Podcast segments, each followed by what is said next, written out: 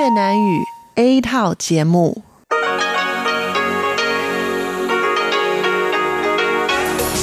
Đây là Đài Phát thanh Quốc tế Đài Loan RTI.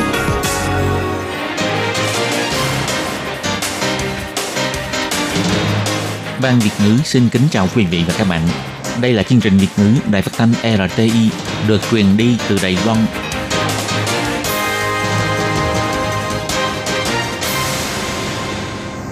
Tường Vi xin chào quý vị và các bạn. Chào mừng các bạn đến với chương trình phát thanh Việt ngữ Đài RTI. Các bạn thân mến, hôm nay là thứ Bảy, ngày 18 tháng 5 năm 2019, tức là 14 tháng 4 âm lịch năm kỷ hợi. Chương trình Việt ngữ của Đài RTI hôm nay sẽ được mở đầu bằng bản tin thời sự Đài Loan. Tiếp theo là phần chuyên đề, sau đó là các chuyên mục, tiếng hoa cho mỗi ngày, theo dòng thời sự và phần cuối cùng của chương trình sẽ được khép lại bằng chuyên mục Thế hệ trẻ Đài Loan. Trước tiên xin mời các bạn cùng theo dõi nội dung tóm lược của bản tin thời sự Đài Loan. Các cặp đôi đồng giới đã cử hành hôn lễ ngay sau một ngày luật hôn nhân đồng giới được hợp pháp hóa tại Đài Loan. Hưởng ứng chính sách hướng năm mới, bắt đầu nhận báo danh Đại sứ Thanh niên Nông nghiệp từ nay đến ngày 14 tháng 6. Mưa lớn gây thiệt hại nông nghiệp tại khu vực Đào Viên và Tân Trúc. Kiến trúc sư Búi Duật Minh thiết kế kim tự tháp trước bảo tàng Louvre đã qua đời, hưởng thọ 102 tuổi. Nhà thờ Lucy Chabot trường Đại học Đông Hải và tòa nhà hành chính thành phố Đại Trung được công nhận là di tích cấp quốc gia. Cuối cùng là Hồng Kông lại xuất hiện thêm ca nhiễm viêm gan Y từ chuột. Người này từng sang Đài Loan và Hàn Quốc. Sau đây xin mời các bạn cùng theo dõi nội dung chi tiết. Sau khi Viện Lập pháp thông qua luật hôn nhân đồng giới vào ngày 17 tháng 5, Đài Loan đã trở thành quốc gia đầu tiên trong khu vực châu Á cho phép hôn nhân đồng giới. Sau khi được hợp pháp hóa, ngày 18 tháng 5, hôn lễ đầu tiên của hai cặp đôi đồng giới đã được công khai cử hành. Cặp đôi trong trang phục áo cưới trắng trao cho nhau nụ hôn hạnh phúc dưới sự chứng kiến của mọi người và nhận được những lời chúc phúc chân thành từ người thân và bạn bè. Người tiên phong trong cuộc vận động quyền bình đẳng hôn nhân đồng giới, ông Kỳ Gia Uy cho biết – 33 năm trước khi ông đệ đơn xin thông qua luật hôn nhân đồng giới, ông chỉ nhận được một câu trả lời rằng người đồng tính đều là biến thái. Trải qua bao nhiêu nỗ lực cố gắng của mọi người, đến nay hôn nhân đồng giới đã được hợp pháp hóa. Trong tương lai sẽ tiếp tục cố gắng khắc phục những vấn đề có liên quan đến giáo dục giới tính, kết hôn với người đồng giới nước ngoài và vấn đề nhận con nuôi. Ngày 17 tháng 5, Viện Lập pháp đã thông qua vòng 3 luật thi hành giải thích số 748 của Viện Tư pháp đảm bảo quyền lợi cho hai người cùng giới có thể đến đăng ký kết hôn tại cơ quan quản lý hộ tịch. Sau khi thông qua luật, Đài Loan trở thành nước đầu tiên trong khu vực châu Á hợp pháp hôn nhân đồng giới. Luật sẽ được thi hành bắt đầu từ ngày 24 tháng 5 sắp tới. Vào ngày 18 tháng 5, hai cặp đôi đồng giới và một cặp đôi khác giới đã tiến hành hôn lễ dưới sự chứng kiến của hơn 300 bạn bè người thân, cùng các đoàn thể đại diện cho Hội bệnh HIV Đài Loan, Hội học thuật chăm sóc bệnh nhân HIV Đài Loan – hy vọng xã hội có được sự bình đẳng về giới tính, mà sự bình đẳng về bệnh tật cũng đáng được đưa ra thảo luận, đồng thời phá vỡ những thành kiến tiêu cực về đồng tính và bệnh HIV. Người tiên phong trong cuộc vận động quyền bình đẳng hôn nhân đồng giới cũng là người trình đơn thỉnh nguyện hợp pháp hôn nhân đồng giới. Ông Kỳ Gia Uy và trưởng ban chấp hành kênh bình đẳng hôn nhân bà Lữ Hân Khiết đã có mặt tham dự lễ cưới, chúc phúc cho các cặp đôi đồng giới. Ông Kỳ Gia Uy chỉ ra rằng hôn nhân khác giới cũng có gia đình hạnh phúc, cũng có gia đình bị bạo hành hoặc ly hôn hoặc bạo hành trẻ em vân vân. Sau khi hôn nhân đồng giới được hợp pháp hóa chắc chắn cũng sẽ xuất hiện những trường hợp nói trên. Tuy nhiên sẽ có nhiều trẻ em mồ côi được các cặp đồng giới nhận nuôi, giúp cho các cháu có được mái ấm gia đình. Vì thế hôn nhân đồng giới cũng sẽ mang lại lợi ích cho Đài Loan. Bên cạnh đó, ông cũng nhấn mạnh cho biết, luật hôn nhân đồng giới chỉ mới giành thắng lợi 80%, trong tương lai còn một số các vấn đề như nhận con nuôi kết hôn với người đồng giới nước ngoài và giáo dục giới tính vân vân, đây là những vấn đề vẫn cần phải tiếp tục cố gắng khắc phục và giải quyết.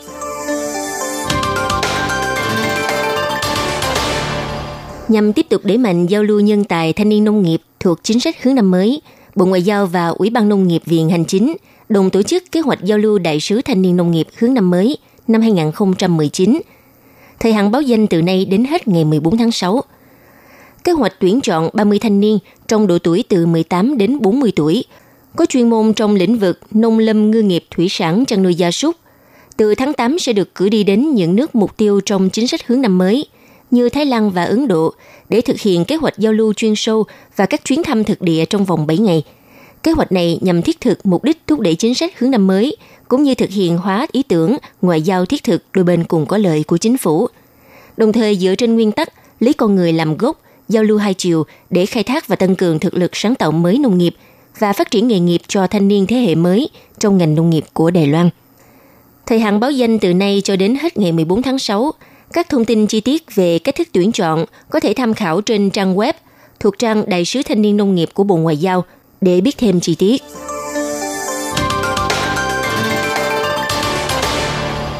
Sau trận mưa lớn xảy ra vào ngày 17 tháng 5, Phó Chủ tịch Ủy ban Nông nghiệp ông Trần Tuấn Quý ngày 18 tháng 5 cho biết, Cục Canh tác Nông vụ vùng Đào Viên và Tân Trúc báo cáo vùng này bị thiệt hại nghiêm trọng. Mưa lớn làm hư hại các loại rau ăn lá và dưa lưới. Theo dự đoán sơ bộ, thiệt hại khoảng 2 triệu đại tệ. Ngày buổi trưa ngày 18 tháng 5, Chủ tịch Ủy ban Nông nghiệp ông Trần Cát Trọng đã đến vùng nông nghiệp Tân Trúc thị sát tình hình thiên tai. Phó Chủ tịch Ủy ban Nông nghiệp ông Trần Tuấn Quý chỉ ra rằng, hiện nay nhận thông báo thiệt hại thiên tai đa số thuộc vùng Đào Viên và Tân Trúc. Trong đó các ruộng trồng dưa lưới ngoài trời ở vùng Quan Âm và Tân Úc thuộc thành phố Trung Lật, Đào Viên và ruộng rau ăn lá khu Tân Úc bị ngập nước. Theo báo cáo thiệt hại sơ bộ đã lên đến 684.000 đài tệ. Còn tại huyện Tân Trúc bao gồm xã Tân Phong, xã Hồ Khẩu thành phố Trúc Bắc, các ruộng dưa lưới ở đây cũng đã bị ngập nước. Hiện tại thiệt hại khoảng hơn 1 triệu 190 nghìn đại tệ.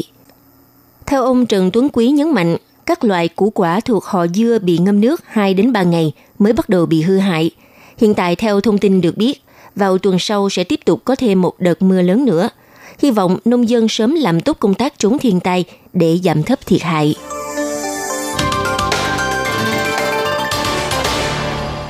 Kiến trúc sư Bố Duật Minh là người thiết kế tòa kim tự tháp bằng kính trong suốt ngay phía trước lối vào bảo tàng Louvre ở Pháp, đã qua đời vào ngày 16 tháng 5, hưởng thọ 102 tuổi. Kiến trúc sư Bố Duật Minh là người quốc tịch Mỹ gốc Hoa. Ông là kiến trúc sư nước ngoài đầu tiên trong lịch sử, từng tham gia thiết kế kiến trúc cho bảo tàng Louvre. Đồng thời, ông cũng là người thiết kế kiến trúc nhà thờ Lucy Chabo trong trường Đại học Đông Hải Đại Trung và tòa tháp Bank of China Hồng Kông – Giá trị các công trình kiến trúc của ông đã được toàn thế giới khẳng định. Kim tự tháp bằng kính trước bảo tàng Louvre ở Pháp từng là công trình gây nhiều tranh cãi nhất trong lịch sử ngành kiến trúc. Tuy nhiên, trong 20 năm qua, kim tự tháp trong khuôn viên bảo tàng Louvre đã trở thành một trong những biểu tượng của nước Pháp và nó cũng được sánh ngang với tháp Eiffel hay nhà thờ Đức Bà Paris.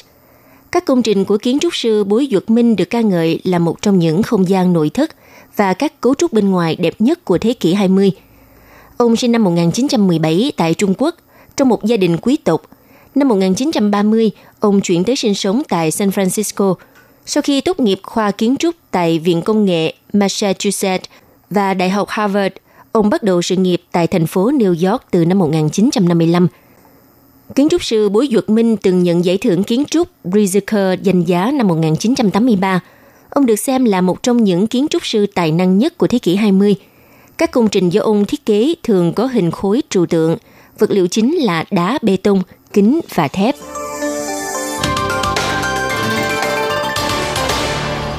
Nhà thờ Lucy Chabot nằm trong khuôn viên trường Đại học Đông Hải của kiến trúc sư nổi tiếng thế giới Bối Duật Minh, là một trong những điểm đến thu hút du khách nhất thành phố Đài Trung.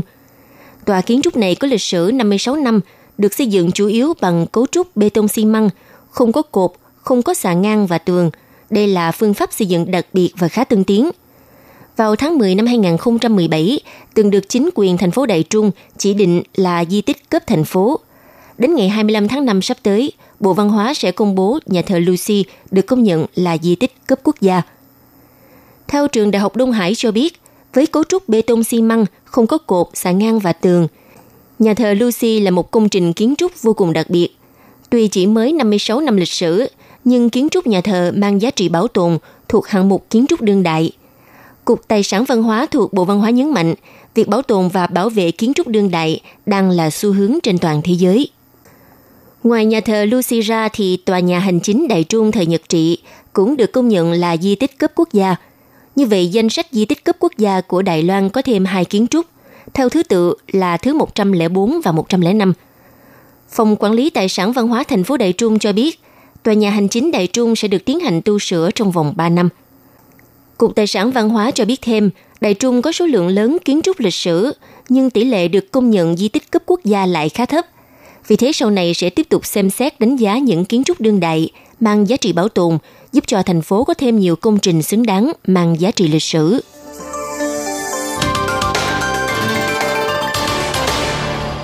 Vào tháng 9 năm 2018, Hồng Kông từng phát hiện một trường hợp đầu tiên trên thế giới nhiễm virus viêm gan Y cấp tính từ chuột và gần đây lại có thông tin xuất hiện thêm ca nhiễm mới. Theo Trung tâm Phòng hộ Y tế Hồng Kông vào ngày 14 tháng 5 vừa qua tái công bố, trong số 3 ca xác định nhiễm bệnh, có một ca đã thiệt mạng, hai ca còn lại bệnh tình nhẹ. Tuy nhiên nghi ngờ có một bệnh nhân khi đang trong giai đoạn virus tiềm ẩn đã từng nhập cảnh Đài Loan và Hàn Quốc. Hiện Hồng Kông đang tích cực điều tra đường lây nhiễm và nguồn bệnh. Theo Sở Quản lý Dịch bệnh Đài Loan cho biết, viêm gan Y cấp tính là một loại bệnh truyền nhiễm lây lan từ gia súc sang con người. Thời kỳ tiềm ẩn từ 15 đến 64 ngày. Chủ yếu lây lan do nhiễm phân bằng đường miệng. Nếu ăn phải thực phẩm hoặc thức uống nhiễm viêm gan Y hoặc bị chuột cắn sẽ có khả năng bị lây nhiễm. Bác sĩ nhắc nhở, đối tượng như trẻ sơ sinh, người già mắc bệnh mãn tính và phụ nữ mang thai là nhóm người mang rủi ro lây nhiễm cao, đồng thời tỷ lệ tử vong lên đến 20%. Theo thống kê, hiện nay toàn thế giới đã tích lũy 6 ca viêm gan Y bị lây nhiễm từ chuột, trong đó Hồng Kông có 5 ca và Canada 1 ca. Hiện vẫn chưa xuất hiện trường hợp lây truyền từ người sang người. Các chuyên gia y tế nhắc nhở, người dân nên hạn chế tránh tiếp xúc với động vật thuộc họ chuột, hoặc không nên tham quan chợ truyền thống khi du lịch nước ngoài, vì nơi này thường có chuột bọ dẫn đến nguy cơ lây nhiễm cao.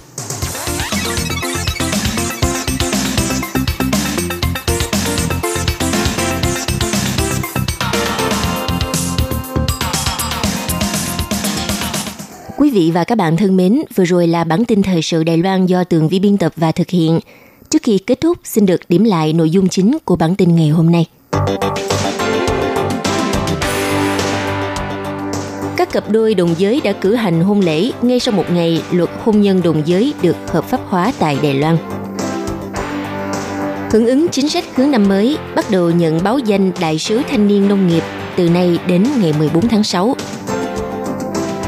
mưa lớn gây thiệt hại nông nghiệp tại khu vực Đào Viên và Tân Trúc. Kiến trúc sư Bùi Duật Minh thiết kế kim tự tháp trước bảo tàng Louvre đã qua đời, hưởng thọ 102 tuổi.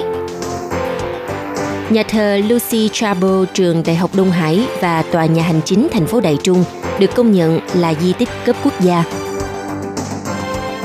Cuối cùng là Hồng Kông lại xuất hiện thêm ca nhiễm viêm gan Y từ chuột Quý vị và các bạn thân mến, bản tin thời sự Đài Loan trong ngày xin được tạm dừng tại đây. Cảm ơn sự chú ý lắng nghe của các bạn. Sau đây xin mời các bạn tiếp tục theo dõi nội dung còn lại của chương trình phát thanh Việt ngữ Đài RTI.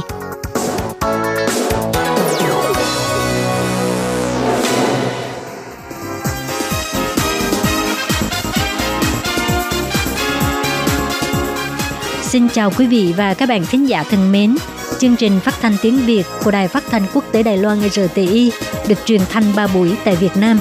Mỗi buổi phát 1 tiếng đồng hồ. Buổi phát chính vào lúc 6 giờ đến 7 giờ tối hàng ngày giờ Việt Nam qua tần số SW 9425 kHz với sóng dài 19 m. Buổi phát lại lần thứ nhất vào hôm sau 9 giờ tới 10 giờ tối Việt Nam qua tần số SW 9625 kHz với sóng dài 31 mét bị phát lại lần hai vào hôm sau 7 giờ tới 8 giờ sáng giờ Việt Nam qua tần số SW 11.655 kHz với sóng dài 25 mét. Ngoài ra, tại Giang Nghĩa, Vân Lâm và Đài Nam có thể đón nghe chương trình phát thanh tiếng Việt qua tần số AM 1422 kHz vào lúc 7 giờ tới 8 giờ tối hàng ngày giờ Đài Loan và đón nghe chương trình giờ phát lại vào lúc 10 giờ tới 11 giờ sáng hàng ngày giờ Đài Loan qua tần số AM 1422 kHz. Và sau đây xin mời các bạn tiếp tục đón nghe nội dung chương trình hôm nay.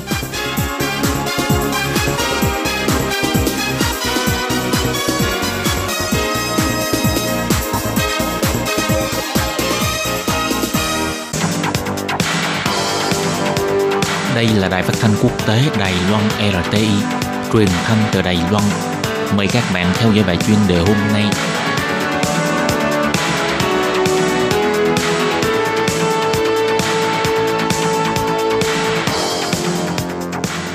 Minh Hà xin kính chào quý vị và các bạn.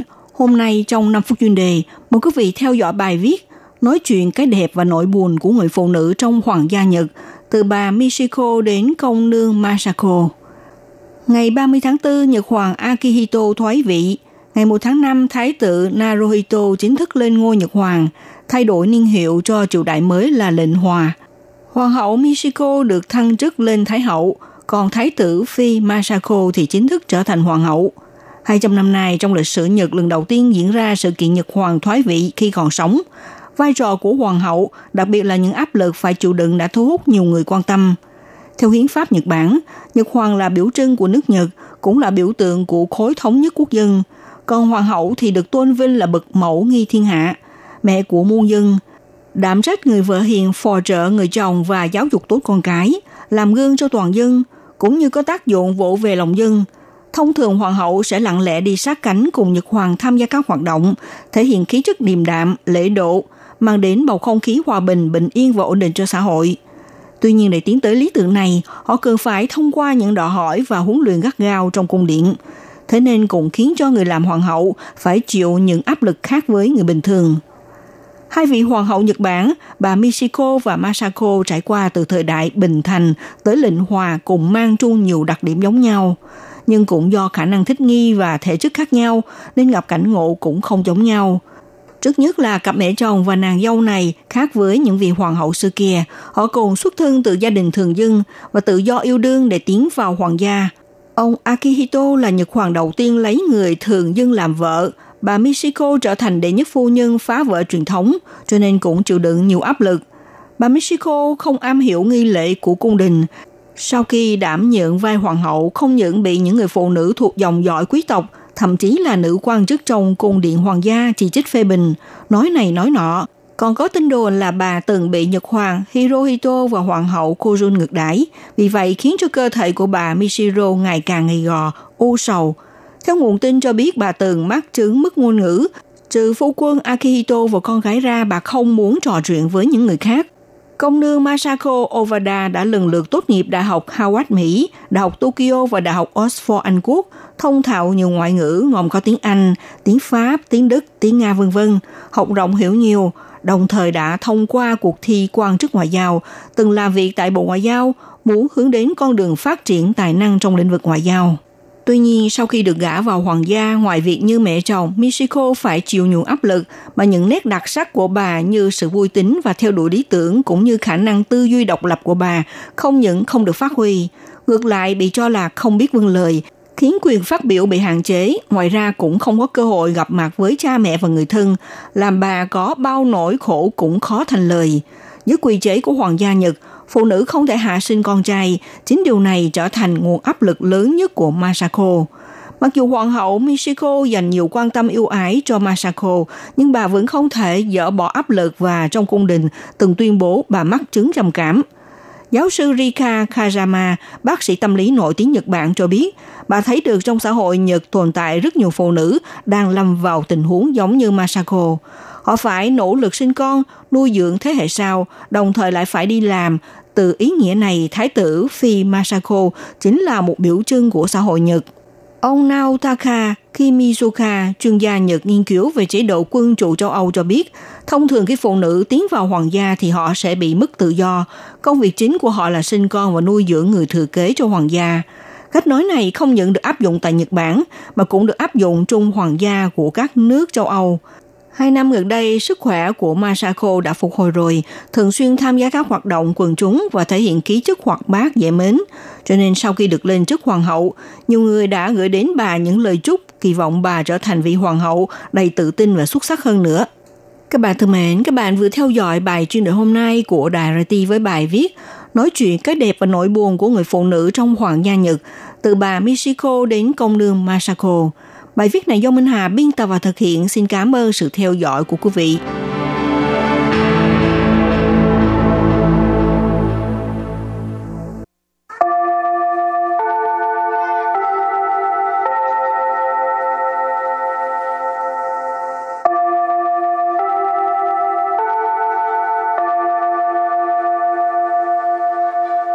Xin mời quý vị và các bạn đến với chuyên mục Tiếng Hoa cho mỗi ngày do Lệ Phương và Thúy Anh cùng thực hiện.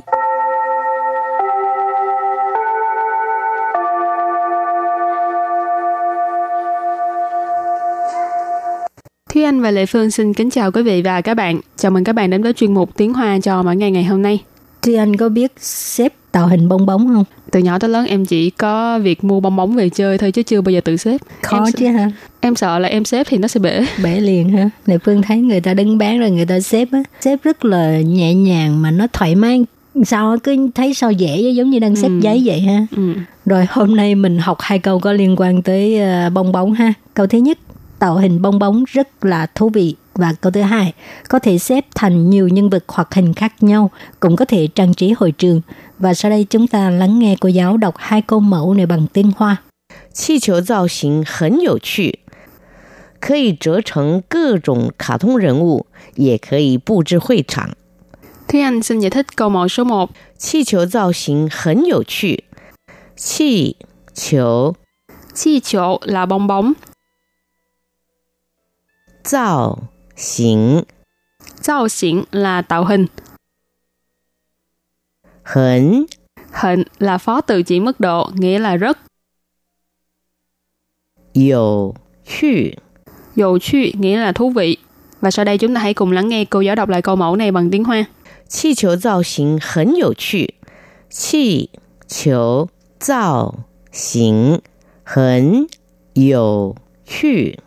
Câu này có nghĩa là tạo hình bong bóng rất thú vị. Và câu thứ hai, có thể xếp thành nhiều nhân vật hoặc hình khác nhau, cũng có thể trang trí hội trường. 可以折成各种卡通人物，也可以布置会场。 Sau đây Lê Phương xin giải thích câu 2. 可以 Khở gì có nghĩa là có thể, 折 trở, tức là xếp ha. 各种 Cơ trọng là các loại, 卡通 khả thông là hoạt hình, 人物 rẫn u là nhân vật, khả thông rẫn u là nhân vật hoạt hình, trở thành cơ trọng khả thông rẫn u tức là xếp thành nhiều nhân vật hoạt hình khác nhau. 也可 以 Về khở gì là cũng có thể, 布置 bu trừ có nghĩa là trang trí, 会场。 hội trạng tức là hội trường. Rồi và bây giờ thì chúng ta lắng nghe cô giáo đọc câu mẫu này bằng tiếng Hoa. 可以折成各种卡通人物，也可以布置会场。可 以折成各种卡通人物，也可以布置会场。 Câu vừa rồi là có thể xếp thành nhiều nhân vật hoạt hình khác nhau, cũng có thể trang trí hội trường. Và sau đây chúng ta hãy cùng đến với phần từ vựng mở rộng.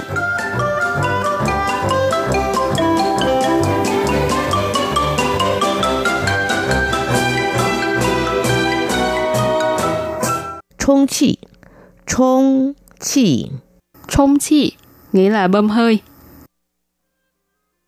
吹气球，吹气球， Tray xì xỉu tức là thổi bong bóng. Tray là thổi ha, xì xỉu là bong bóng. 创意，创意， Choang yi nghĩa là sáng tạo. Rồi bây giờ mình đặt câu cho các từ vựng mở rộng. Từ thứ nhất, 冲戏。他正在为气球冲戏，送给在场的小朋友们。他正在为气球冲戏，送给在场的小朋友们。Câu này có nghĩa là anh ấy đang à, bơm bong bóng để tặng cho các trẻ em tại hiện trường. Tha là anh ấy ha.正在có nghĩa là đang. Quay là cho. Xì chiều là bong bóng. Song xì là bơm hơi. Quay xì chiều. Song xì tức là bơm bong bóng. Xong kể. Uh, xong là tặng. Tại场là hiện trường. 送给在场的小朋友们 tức là tặng cho các trẻ em đang ở hiện trường.小朋友 là trẻ em. À, 小朋友们 tức là các trẻ em. Và đặt câu cho từ kế tiếp là Thuê chi chiếu nghĩa là thổi bong bóng. Thuê chi chiếu chân de nâng cải sản phê công năng mà? Thuê chi cải? Câu này có nghĩa là thổi bong bóng có thực sự là có thể cải thiện chức năng của phổi hay không? Thuê chi chỗ, nãy mình có nói là thổi bong bóng. Chân tờ là thực sự. Nẫn là có thể. Cải sản là cải thiện. Phê là phổi. Công nẫn là chức năng ma là từ nghi vấn dùng để hỏi ở cuối câu. Cho nên câu này ghép lại là thổi bong bóng có thực sự có thể cải thiện chức năng phổi không? Rồi bây giờ đặt câu cho từ cuối cùng, soạn là sáng tạo ha. Soạn là quảng cáo de linh hồn. Soạn là quảng cáo de linh hồn. Câu này có nghĩa là sự sáng tạo là linh hồn của quảng cáo. Quảng cáo có nghĩa là quảng cáo. Linh hồn là linh hồn và sau đây chúng ta hãy cùng ôn tập lại hai câu mẫu của ngày hôm nay.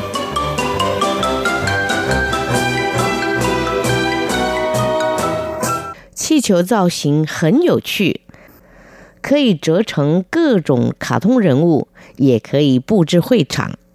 Thúy Anh xin giải thích câu mẫu số 1. 气球造型很有趣。气球 Chi chỗ là bong bóng, 造型 造型 là tạo hình, 很 hình là phó từ chỉ mức độ, nghĩa là rất. 有趣。 Dầu趣nghĩa là thú vị. Và sau đây chúng ta hãy cùng lắng nghe cô giáo đọc lại câu mẫu này bằng tiếng Hoa. 气球造型很有趣。气球造型很有趣。 Câu này có nghĩa là tạo hình bong bóng rất thú vị. Và câu thứ hai, có thể xếp thành nhiều nhân vật hoặc hình khác nhau, cũng có thể trang trí hội trường. 可以折成各种卡通人物，也可以布置会场。 Sau đây Lê Phương xin giải thích câu 2. 可以 Khở gì có nghĩa là có thể, 折 trở, tức là xếp ha. 各种 Cơ trọng là các loại, 卡通 khả thông là hoạt hình, 人物 rẫn u là nhân vật, khả thông rẫn u là nhân vật hoạt hình, trở thành cơ trọng khả thông rẫn u tức là xếp thành nhiều nhân vật hoạt hình khác nhau. 也可以 Về khở gì là cũng có thể, 布置 bù trừ có nghĩa là trang trí, 会场 hội trạng tức là hội trường. Rồi và bây giờ thì chúng ta lắng nghe cô giáo đọc câu mẫu này bằng tiếng Hoa. 可以折成各种卡通人物，也可以布置会场。可以折成各种卡通人物， 也可以布置会场。 Câu vừa rồi là có thể xếp thành nhiều nhân vật hoạt hình khác nhau, cũng có thể trang trí hội trường.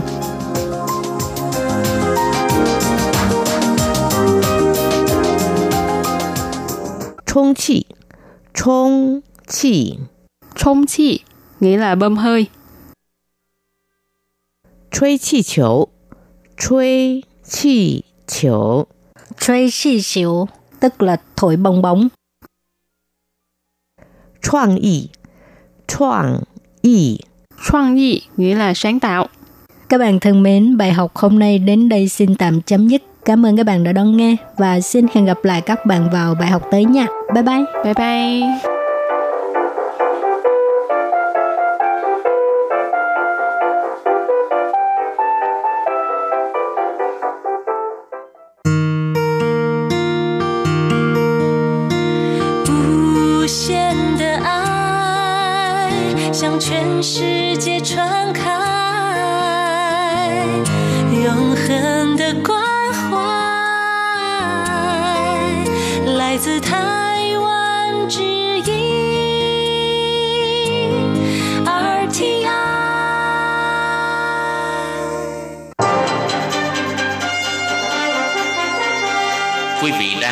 Chương trình Việt ngữ Đài RTI truyền thanh từ Đài Loan.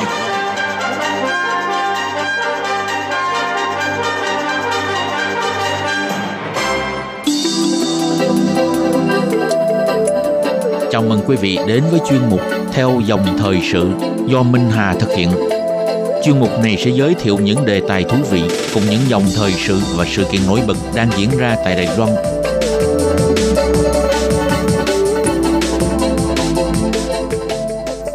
Xin kính chào quý vị và các bạn. Các bạn thân mến, trong nhiều năm trở lại đây, con người đã xem đại dương như bãi rác thải của mình, trong đó kinh hoàng nhất là các loại ống hút nhựa. Thực tế nguy hại từ việc sử dụng ống hút nhựa, chúng ta đừng tưởng nhẹ mà xem thường. Hiện nay chính phủ của nhiều nước đã ra lệnh cấm sử dụng ống hút nhựa. Bên cạnh đó cũng đưa ra giải pháp thay thế, nỗ lực hạn chế ống hút nhựa để mang lại cho môi trường sống thân thiện với đại dương nói riêng và trái đất nói chung. Các bạn thân mến, trong chương mục theo dòng thời sự hôm nay, Minh Hà mời các bạn cùng đón nghe bài viết tìm hiểu ống hút nhựa dùng hay là không dùng, tác hại như thế nào với môi trường, bên cạnh chuyện những quốc gia nào đã và đang áp dụng lệnh cấm hút nhựa. Nếu không dùng ống hút nhựa thì có giải pháp nào để mà thay thế nhỉ? Hay là có những loại ống hút nhựa nào thân thiện với môi trường không? Mời các bạn cùng theo dõi nha.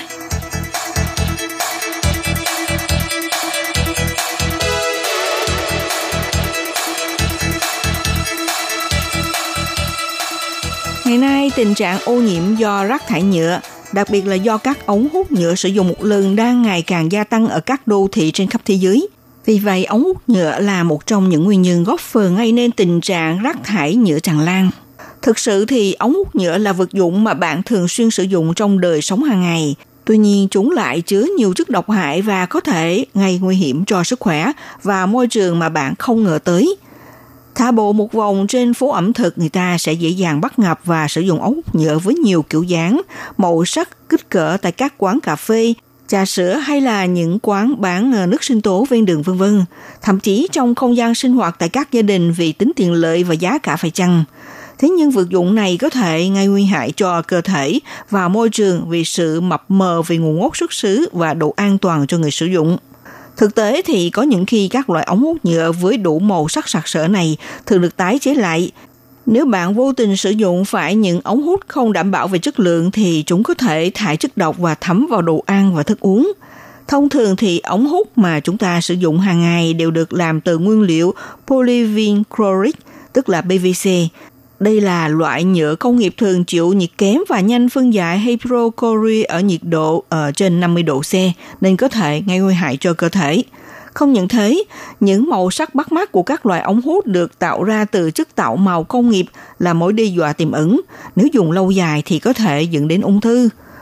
Theo dự báo cho thấy đến năm 2050, các loại cá biển sẽ bị xâm chiếm bởi các loại rác thải nhựa, trong đó có các loại ống hút nhựa mà bạn đang sử dụng hàng ngày.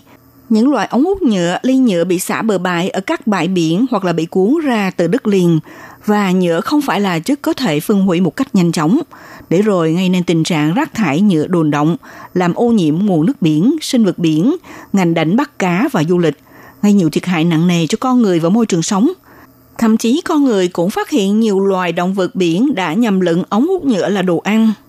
Mỗi năm có tới 100.000 động vật biển và 1 triệu chim biển chết bởi việc hấp thụ nhựa do nhầm tưởng các loại rác thải nhựa là thức ăn của chúng và gây nên tổn thương đến tính mạng.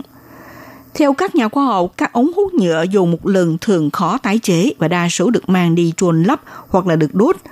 Số còn lại thì bị vứt xuống các cống rãnh hoặc là sông hồ, gây ra tình trạng tắc nghẽn.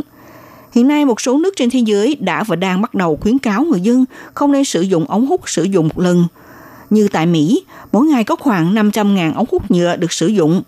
Tại Anh thì mỗi năm người dân nước này tiêu thụ tới 8,5 tỷ ống hút nhựa. Vì vậy tại Mỹ đã có tiểu bang đầu tiên cấm sử dụng ống hút nhựa. Rất nhiều nhà hàng ở bang California, Mỹ đã sớm ngừng sử dụng các loại ống hút nhựa, trừ khi khách hàng yêu cầu đặc biệt muốn sử dụng chúng. Động thái trên tuân thủ một bộ luật mới mà thống đốc bang này ký vào ngày 21 tháng 9 năm 2018 nhằm bảo vệ môi trường. Bộ luật mới xuất hiện trong lúc mà người dân trên toàn thế giới ngày càng nhận thức rõ hơn về cuộc khủng hoảng rác thải nhựa. Trước hơn nữa thì vào hồi tháng 5 cùng năm, Liên minh châu Âu cũng đã đề xuất lệnh cấm các sản phẩm nhựa dùng một lần, gồm có ống hút, nè, khuy áo và kéo, đồng thời kêu gọi ban hành lệnh cấm sử dụng chai nhựa vào năm 2025. Tháng 4 năm 2018, Thủ tướng Anh cũng kêu gọi người dân cùng thủ tướng các nước khác ủng hộ chính sách cấm ống hút bằng nhựa. Từ tháng 5 năm 2018, McDonald's và Starbucks tại Anh thử nghiệm dùng ống hút bằng giấy. Các cửa hàng ở Malibu và Seattle đã sử dụng ống hút giấy hoàn toàn. Ngày 23 tháng 5 năm 2018, tập đoàn khách sạn Hilton công bố tập đoàn này quyết định ngừng sử dụng ống hút nhựa trên hệ thống 650 khách sạn khắp thế giới. Còn tại Nhật thì việc ống hút nhựa được chuẩn bị sẵn cho khách hàng được mặc định là chuyện đương nhiên. Ngay cả đồ uống bán sẵn như là sữa hoặc là nước trái cây cũng được à, kèm sẵn ống hút bên thân hộp. Do đó, việc thay đổi thói quen dùng ống hút nhựa phải mất rất nhiều thời gian. Phải nói rằng Nhật Bản là một trong số nước có lượng rác thải nhựa tính theo đầu người cao nhất thế giới.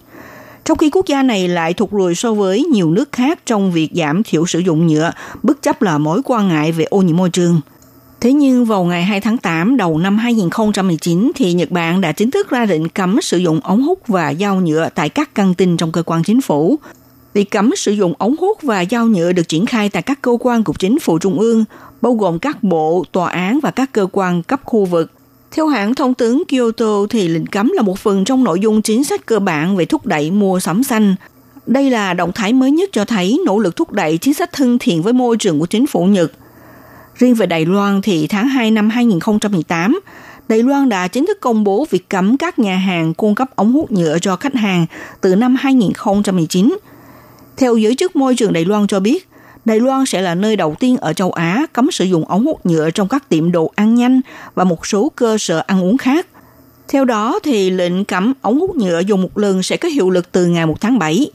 Động thái này diễn ra trong bối cảnh nạn ô nhiễm nước do các hạt vi nhựa đang trở thành mối lo ngại toàn cầu. Các nhà chức trách cho biết lệnh cấm dùng ống hút nhựa sẽ áp dụng cả với các trung tâm thương mại, khu mua sắm, văn phòng chính phủ và trường học, nhưng không bao gồm các nhà hàng thông thường. Tại Đài Loan có rất nhiều tiệm kinh doanh đồ ăn, có bán trà sữa trân châu mang đi, một loại đồ uống nổi tiếng của Đài Loan, cũng như là các loại thức ăn và đồ uống khác. Hàng năm có tới 3 tỷ ống hút nhựa được sử dụng, Ngược lại với lệnh cấm này dự kiến có thể giảm được 100 triệu ống hút do không áp dụng cho đồ uống mang đi. Tuy vậy, giới chức Đài Loan cũng đang nghiên cứu việc có áp dụng lệnh cấm cho cả đồ uống mang đi hay không. Tuy nhiên, lệnh cấm này cũng gây ra rất nhiều khó khăn cho các hàng quán trong thành phố, đặc biệt là các quán trà sữa trân châu trên khắp toàn quốc, bởi loại thức uống này phụ thuộc rất lớn vào ống hút, đặc biệt là giúp thực khách hút được trân châu – một số người tiêu dùng yêu thích trà sữa trân châu chia sẻ, họ không biết phải thưởng thức trân châu trong trà như thế nào nếu không có ống hút. Còn bạn thì bạn có thực sự cần đến ống hút nhiều hay không nha?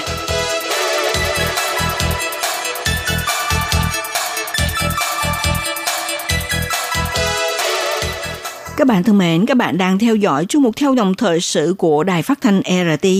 Hôm nay là nói chuyện về lệnh cấm sử dụng ống hút nhựa đã và đang cũng như là sắp được áp dụng tại các nước trên thế giới, trong đó kể cả Đài Loan.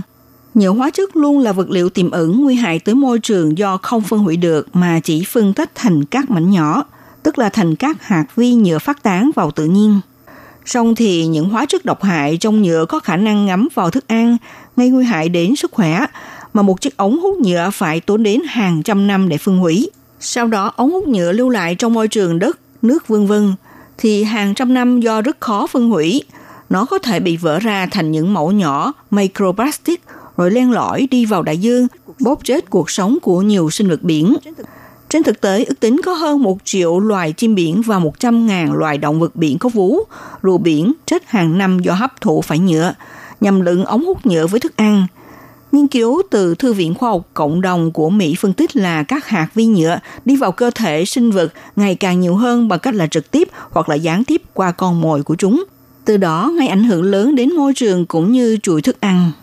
Hiệp hội Nghiên cứu Biển Hoa Kỳ cho biết năm 2018, ước tính có tới 8,3 tỷ ống hút nhựa đang làm ô nhiễm gần như là mọi bãi biển trên toàn thế giới.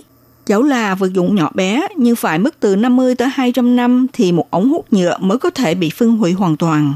Mà từ bấy lâu nay, ống hút nhựa từng thống trị trong các nhà hàng, khách sạn và phổ biến trong cuộc sống thường nhật của con người do tính tiện lợi, giá thành rẻ. Tuy nhiên ngày nay, trước những hậu quả về môi trường, ngày càng nhiều doanh nghiệp và cộng đồng tìm cách nói không với vật dụng này như một cách khởi đầu cho việc ngưng sử dụng đồ nhựa và ni lông trong tương lai. Khi từ bỏ ống hút nhựa thì chúng ta phải có giải pháp thay thế.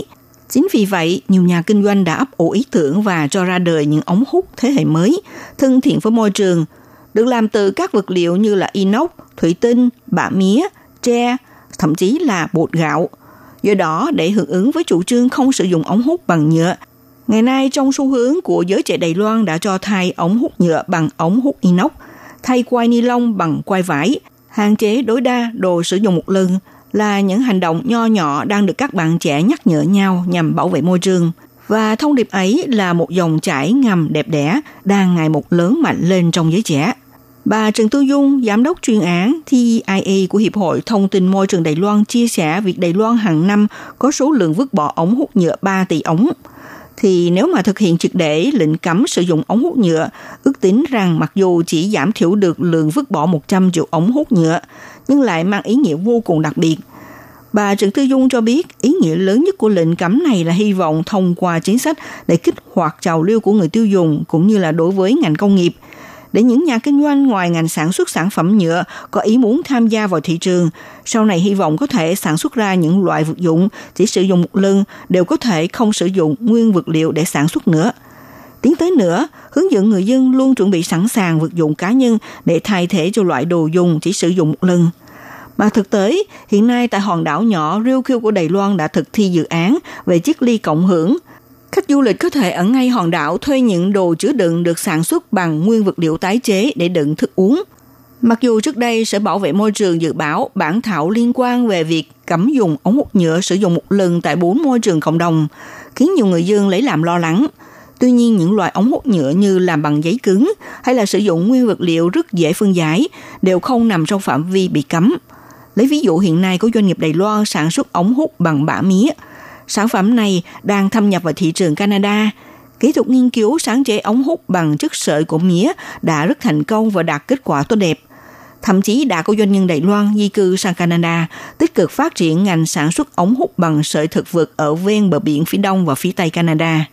Ngoài ra ở các nước khác, còn có loại sản phẩm ống hút làm bằng vật liệu tre, thì khác với ống hút bằng nhựa chỉ dùng được một lần, ống hút tre có thể sử dụng nhiều lần trong khoảng từ 5 tới 6 tháng, thậm chí là một năm nếu ống vẫn giữ được màu sắc và tình trạng. Ống hút thân thiện môi trường làm bằng tre đã được rất nhiều công ty, tổ chức đứng ra sản xuất và thậm chí xuất khẩu ra nước ngoài. Đây là một tín hiệu rất đáng mừng, góp phần bảo vệ môi trường sống. Tre là loại cây phổ biến, sinh trưởng nhanh, nên nguyên liệu này rẻ, thân thiện với môi trường và đặc biệt năng lượng hao tốn ít hơn khi sản xuất ống hút giấy hay là inox.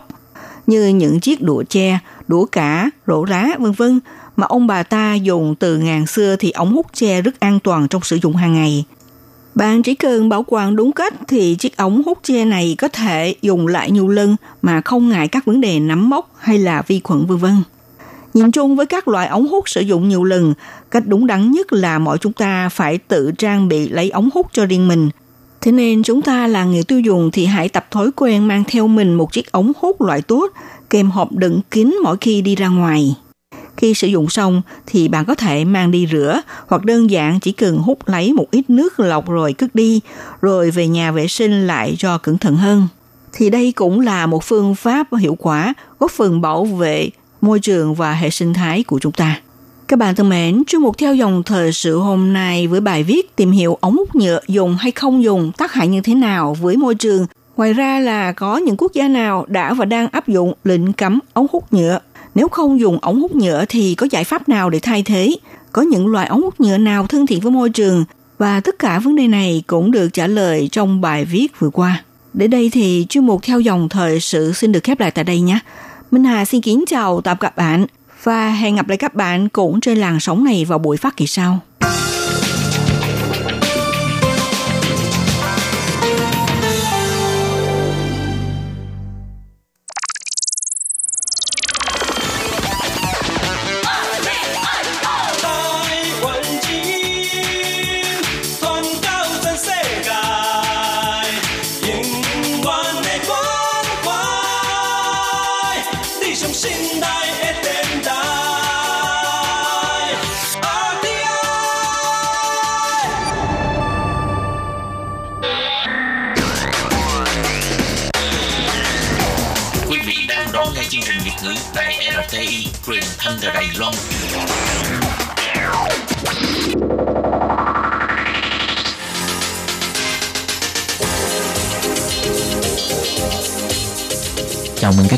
Đến với chuyên mục Thế hệ trẻ Đài Loan do Tường Vi thực hiện.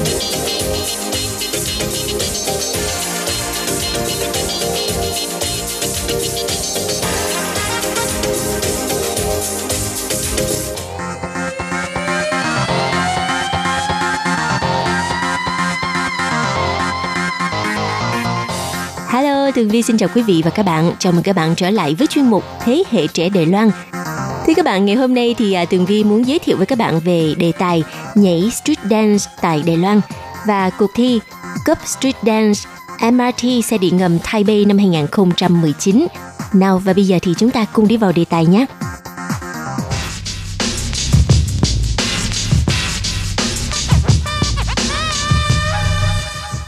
Vâng thì các bạn, nếu như những ai đã từng đi du lịch Đài Loan thì à, chắc chắn là đã từng đến trạm à, xe điện ngầm Đài Bắc Taipei Main Station và các bạn biết không, ờ, diện tích của trạm xe điện ngầm Đài Bắc rất là to và nếu như mà chúng ta đi bộ thì hả chắc là phải mất cả tiếng đồng hồ bạn mới có thể đi hết các ngóc ngách của Taipei Chetan, trạm xe điện ngầm Taipei Main Station. Ở Taipei Main Station thì ngoài à, là trạm xe điện ngầm ra còn là trạm xe lửa và trạm à, tàu cao tốc. Bên cạnh đó ở dưới Taipei Main Station có cả một trung tâm mua sắm. Và điều đặc biệt nữa là ở dưới Taipei Main Station nó có những con đường hầm và những cái đường này có thể đi đến à, rất là nhiều nơi lân cận Taipei Main Station. Và các bạn biết không, những đường hầm này kéo dài và diện tích của nó thì khá rộng. À, ngoài những cửa hàng bán đồ lưu niệm, bán quần áo, giày dép và hàng ăn ra, thì có một số những cái khoảng trống á, được à, các bạn thanh thiếu niên lựa chọn làm nơi tập street dance. Và lâu dần thì à, những đường hầm ở dưới Taipei Main Station này á đã bị các bạn thanh thiếu niên chiếm lĩnh làm một à, góc giải trí của các bạn. Vì vậy mà cũng hình thành nên văn hóa street dance ở Taipei Main Station. Chính vì thế, ban quản lý của Taipei Main Station họ đã nhận ra được sự quan trọng của văn hóa street dance trong à, khu vực. Cho nên họ đã tổ chức uh, rất là nhiều những cái uh, giải thưởng uh, nhảy street dance dành cho các bạn uh, thanh thiếu niên và kể cả những người uh, trưởng thành đều có thể tham dự. Và trong năm 2019 này thì uh, Cup Street Dance Taipei Man Station năm 2019 uh, sẽ được tổ chức vào uh, tháng 7 năm nay. Thời gian báo danh là từ ngày 2 tháng 5 cho tới hết ngày 7 tháng 7. Và các bạn biết không, tổng giải thưởng của năm nay lên đến 760.000 đại tệ. Vâng thì các bạn, nhìn vào giải thưởng và quy mô tổ chức của à, ban quản lý Taipei Main Station thì chúng ta có thể à, thấy được rằng Đài Loan rất xem trọng những nét à, tinh tế và đặc sắc có trong văn hóa street dance. Và trước khi vào đề tài chính thì Tường Vi xin được giới thiệu sơ lược về sự phát triển và hình thành street dance, hip hop dance tại Đài Loan nha các bạn.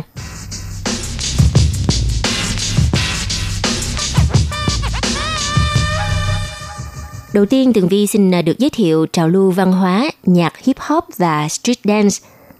Hip hop á, nó là một à, loại âm nhạc và trào lưu văn hóa nó xuất hiện từ năm 1970 ở New York. Và lịch sử của hip hop thì xuất thân cũng như phát triển ở những khu à, ghetto có nghĩa là những nơi tập trung của những người nghèo hay là người da màu.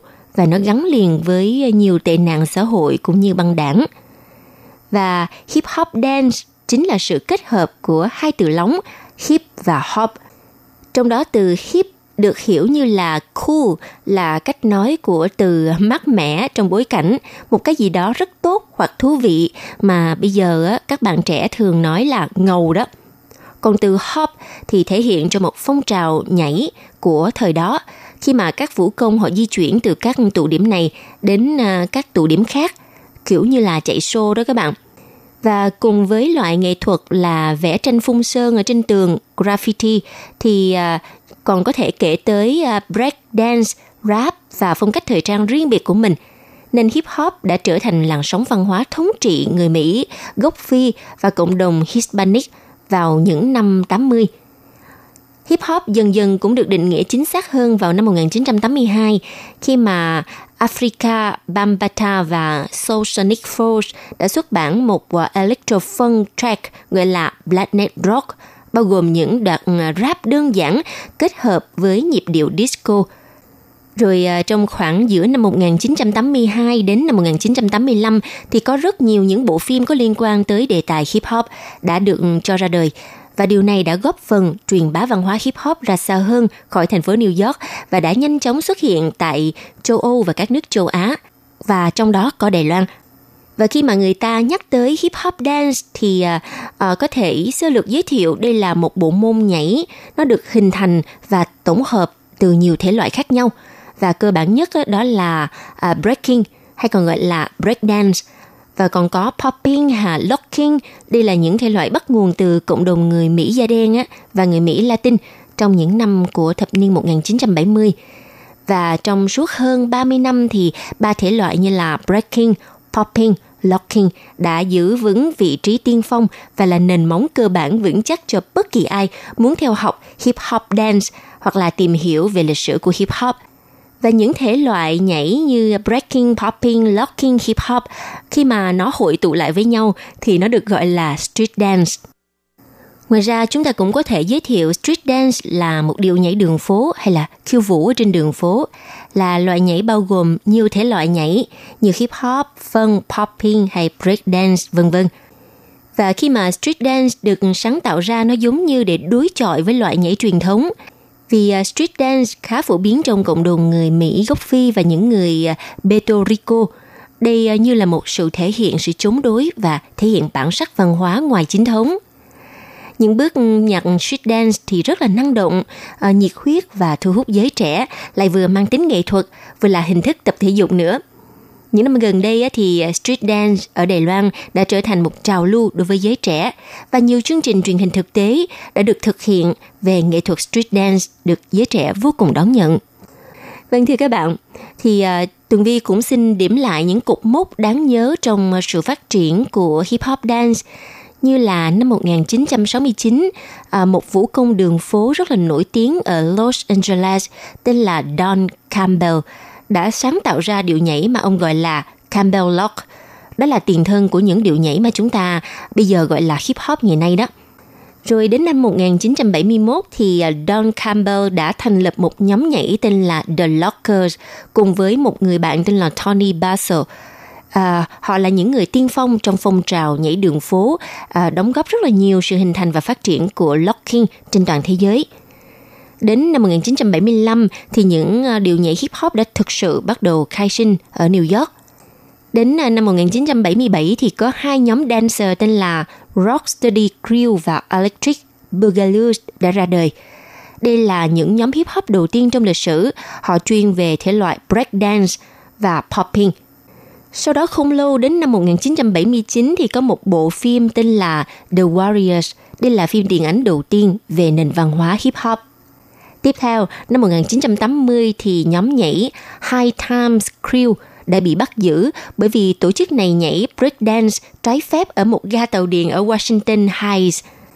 Các bạn thấy không, thời điểm đó ha, nếu mà nhảy ở ngoài đường người ta sẽ cho rằng mình không được bình thường và thậm chí là bị bắt giữ bởi vì tội ờ, quấy rối trật tự công cộng. Nhưng mà khi mà Tường Vi mới sang Đài Loan á, ở 14 năm trước ha, lúc đó thì ờ, ở Việt Nam mình các nhóm street dance hầu như là không có cũng không có ai mà đi nhảy ngoài đường như vậy. À, khi mà lần đầu tiên tường vi nhìn thấy các bạn trẻ tập nhảy ở uh, Thái Bề Main Station á, thì tường vi cũng có hơi ngạc nhiên nhưng mà uh, rất là cảm thấy thú vị và đã đứng lại để mà xem các bạn ấy nhảy. Và các bạn ấy uh, rất là enjoy và hưởng thụ âm nhạc và nhảy một cách rất tự nhiên mà không hề màng tới những ánh mắt của người đi đường. Vâng và trở lại với à, lịch sử hình thành của hip hop dance thì à, năm 1982 có một bộ phim điện ảnh về hip hop đầu tiên hội à, tụ đủ bốn yếu tố của nền văn hóa hip hop thời bây giờ mang tên là Wild Styles thì nó hội tụ bốn uh, yếu tố là DJ graffiti, MC, breakdance. Và các diễn viên ở trong phim á, đều là các nghệ sĩ thật ở ngoài đời. Thế là một tour diễn hip hop quốc tế đầu tiên đã diễn ra ở châu Âu. Và từ đây thì văn hóa hip hop bắt đầu phát triển và lan nhanh ở khu vực ờ, châu Âu và châu Á. Cũng từ đó thì ờ, Đài Loan bắt đầu đã hình thành phong trào street dance. Như các bạn biết đó, Đài Loan là một trong những quốc gia khá là cởi mở và ờ, tiếp nhận nền văn hóa nước ngoài rất là sớm. Cho nên vào thời điểm năm 1980 thì lúc đó Đài Loan đã bắt đầu nhen nhúm phong trào này. Và một trong những nhóm nhạc street dance đầu tiên của Đài Loan mang tên là Popping Brothers. Đây là một nhóm tập hợp những bạn trẻ thời đó, à, những người à, yêu thích à, bộ môn nhảy và vào những năm 1990 thì Popping Brothers đã bắt đầu đi đến các hộp đêm để mà biểu diễn. Tuy nhiên đến năm 1996 thì tên tuổi của Popping Brothers mới thực sự được biết đến nhiều hơn. Bởi vì uh, nhóm Popping Brothers đã được uh, nữ ca sĩ Trăng Huê Mây Trương Huệ Muội mời biểu diễn trong live show mang tên 99 của cô vào thời điểm mà cơn sốt của giọng hát Trương Huệ Muội đang bùng nổ trong làng nhạc hoa ngữ. Từ đó thì à, làng nhạc hoa ngữ cũng bắt đầu uh, gia nhập vào những giai điệu hip hop và à, tất nhiên là không thể nào mà thiếu street dance trong phần biểu diễn của họ. Cũng như những MTV đều ờ, được quay vô cùng tinh tế với những điệu nhảy street dance vừa thời thượng lại vừa đẹp mắt. Và khi street dance trở thành một trào lưu rồi thì các bạn trẻ của Đài Loan à, vô cùng yêu thích và họ đã uh, dốc rất là nhiều công sức để mà đi tập luyện. Có một số bạn thì sẽ đến những cái phòng tập, còn có một số thì uh, là những nhóm tự phát và chọn cái địa điểm nào thích hợp ở trên đường phố. Như lúc nãy Tường Vi có giới thiệu là tại uh, ga xe điện ngầm Taipei Man Station hoặc là một khu vực nữa cũng khá là nổi tiếng đó là Tây Môn Đinh, Xi Măng Tinh. Tuy nhiên khi mà street dance vừa mới hình thành tại à, Đài Loan thì một số các phụ huynh cũng khá là phản đối con em mình đi nhảy múa ở ngoài đường bởi vì uh, âm nhạc uh, hip hop street dance nó cũng biểu hiện cho một sự gọi là nổi loạn của giới trẻ. Chính vì vậy mà ba mẹ cũng khá là lo lắng khi mà con em mình trở thành thành viên của một nhóm street dance nào đó. Tuy nhiên, những lo lắng của các phụ huynh cũng dần dần biến mất bởi vì thầy cô trong nhà trường hoặc thậm chí là Bộ Văn hóa của Đài Loan cũng à, tuyên truyền rất là nhiều về bộ môn street dance trên đường phố. Họ đã dần dần quảng bá và tuyên dương văn hóa street dance à, đã mang lại thêm nhiều màu sắc trên đường phố của thành phố Đài Bắc. Mà điển hình nhất là Cup Metro Street Dance năm 2019 này đã là năm thứ 15 Mỗi năm tổ chức thì à, hoạt động này đều mời những ca sĩ hoặc là những à, nghệ sĩ nổi tiếng của Đài Loan làm người đại diện. Và năm nay thì à, nữ ca sĩ thành công với ca khúc Ai Nì, Yêu Anh, à, nữ ca sĩ Kimberly và nam ca sĩ Ủ Sứ Sẹn, Ngô Tư Hiền là hai gương mặt đại diện cho cuộc thi này. Những năm về trước đã từng mời nữ ca sĩ Thái Y Lâm, Thái Y Lịnh hay là nam ca sĩ Phan Huệ Bùa, Phan Vĩ Bác Năm nay thì à, các bạn trẻ đã rất là nô nức tham gia báo danh. Tính cho tới thời điểm hiện tại thì đã có hơn 100 các đoàn thể à, street dance lớn nhỏ ở Đài Loan đăng ký tham dự. Thêm một điều đặc biệt nữa là phần thưởng của năm nay khá là to và nhiều hơn những năm trước, với tổng số giải thưởng mang giá trị tới 760.000 đài tệ. Và thì các bạn, nếu như những ai đang sinh sống tại Đài Loan và các bạn có năng khiếu về nhảy street dance thì à, hãy nắm bắt cơ hội và đăng ký báo danh nha. Từ nay cho tới hết ngày 7 tháng 7. Và bây giờ thì à, chuyên mục Thế hệ trẻ Đài Loan cũng xin tạm dừng tại đây. Cảm ơn sự chú ý lắng nghe của các bạn. Hẹn gặp lại trong chuyên mục tuần sau cũng vào giờ này. Bye bye!